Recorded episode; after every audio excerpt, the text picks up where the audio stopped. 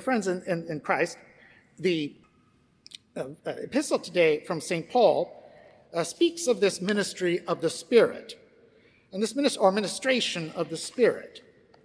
And this ministration of the Spirit isn't some kind of uh, isn't some kind of fuzzy, uh, uh, unclear ministration, but rather it is servitude to the Holy Spirit.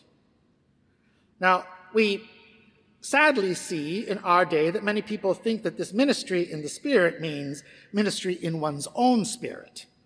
And the antidote to this, Jesus gives in the gospel to this man, this certain man, this certain lawyer, who wants to justify himself by asking, Who is my neighbor? And so Jesus answers with the parable which we heard. And it is, it is edifying for us to note that as St. Paul, rather as St. Peter says in his epistles, that we are meant to be by the Lord Jesus a priestly people. Perhaps this is what St. Paul also means as ministration in the Spirit. We too should be warned as a priestly people of the, of the uh, of the message that a certain priest passed by and looked the other way, and then a Levite also passed by. But it was a certain man, a certain Samaritan, who came to the aid of the victim of the robbers. There is much allegory, according to the fathers of the church, to this gospel. For example, we can concentrate on the meaning of the of the uh, of the uh, of the Samaritan in the gospel is after all Jesus asks in the gospel which of these three in thy opinion proved himself neighbor to him who fell among the robbers? Because as we recall the Samaritans were despised by the Jews because of their mixed worship. So it is as unlikely this man in Jesus' story should be the one to come to the poor man's aid as the woman at the Samaritan well in Sychar in the Gospel according to St. John in the fourth chapter came to the aid of Jesus in such a way that he was able to tell her that he would provide the drink that would never dis, that, would, uh, that would never leave one's thirst dissatisfied. And indeed, Jesus sees himself, simply from historical experience, as the one who is rejected, but comes to the aid of the victim of the robbers. And who indeed is this victim of the robbers who is left half dead but us? We are, but we rather, we are the ones who have been called by the Lord God to the ministration of the Spirit through holy baptism.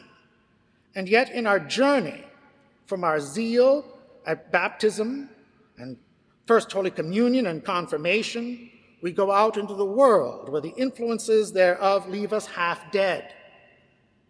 And it is the rejected one, the one indeed rejected by many of us sometimes when we sin, Jesus Christ, who comes to our aid and as St. Francis of Assisi is said to have referred to his own body as a beast, so also in the Gospel, this Samaritan who comes to the aid of the victim of robbers places the victim on his own beast and takes him to the stable. And Jesus takes us on his own beast, which is himself and his cross, and takes us to the place where we can be healed and the sacraments, particularly the sacrament of penance. And of course, we can also look or consider what is the meaning of the two coins that the Lord, that the Lord Jesus, to which the Lord Jesus refers in his parable. Some say it is the twofold command which the, uh, the uh, student of the law gives to Jesus or quotes to Jesus the love of God and the love of neighbor. Some also think that the two coins indicate the two testaments The Old Testament, which is given to us through Moses, as St. As St. Paul tells us in the epistle, and the New Testament, which is given to Jesus.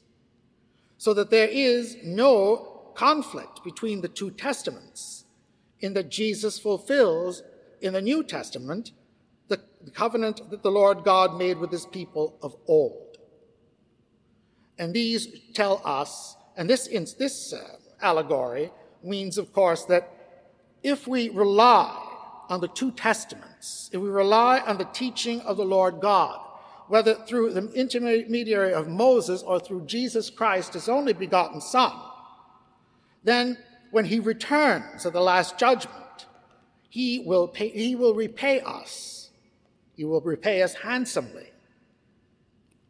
Now, one of the things that we can consider as a lesson for us today from this is that is the last question that Jesus poses in this gospel passage.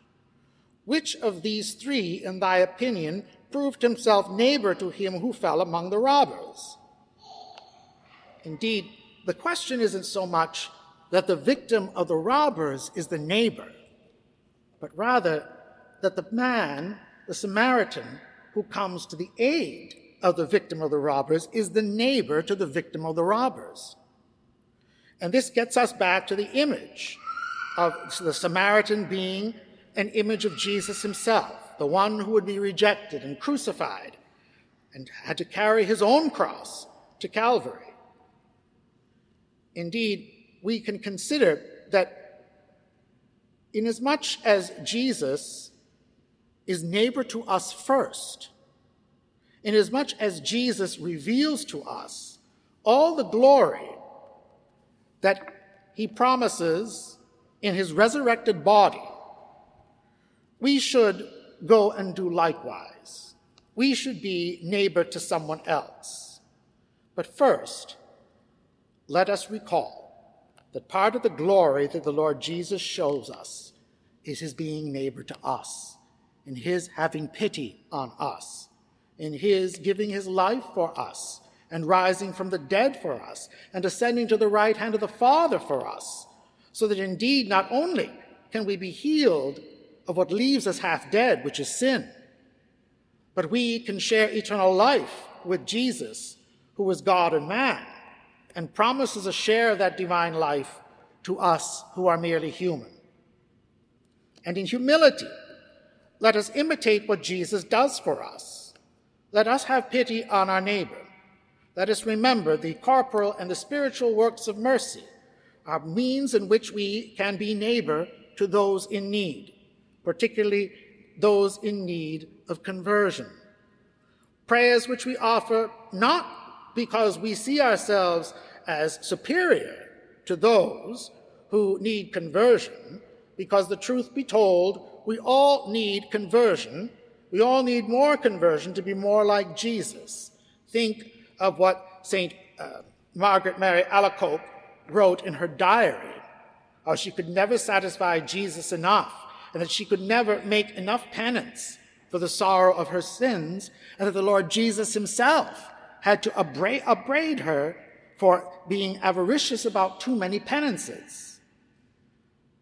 Indeed, we have all been aided by Jesus and his grace and for us to extend ourselves to our neighbor in the, uh, in, in the corporal and spiritual works of mercy is just a sign for us of the great gratitude we owe the Lord God for all that he has given us, particularly all that he has given us in revealing to us the ministration of the Spirit. Praise be Jesus Christ, now and forever.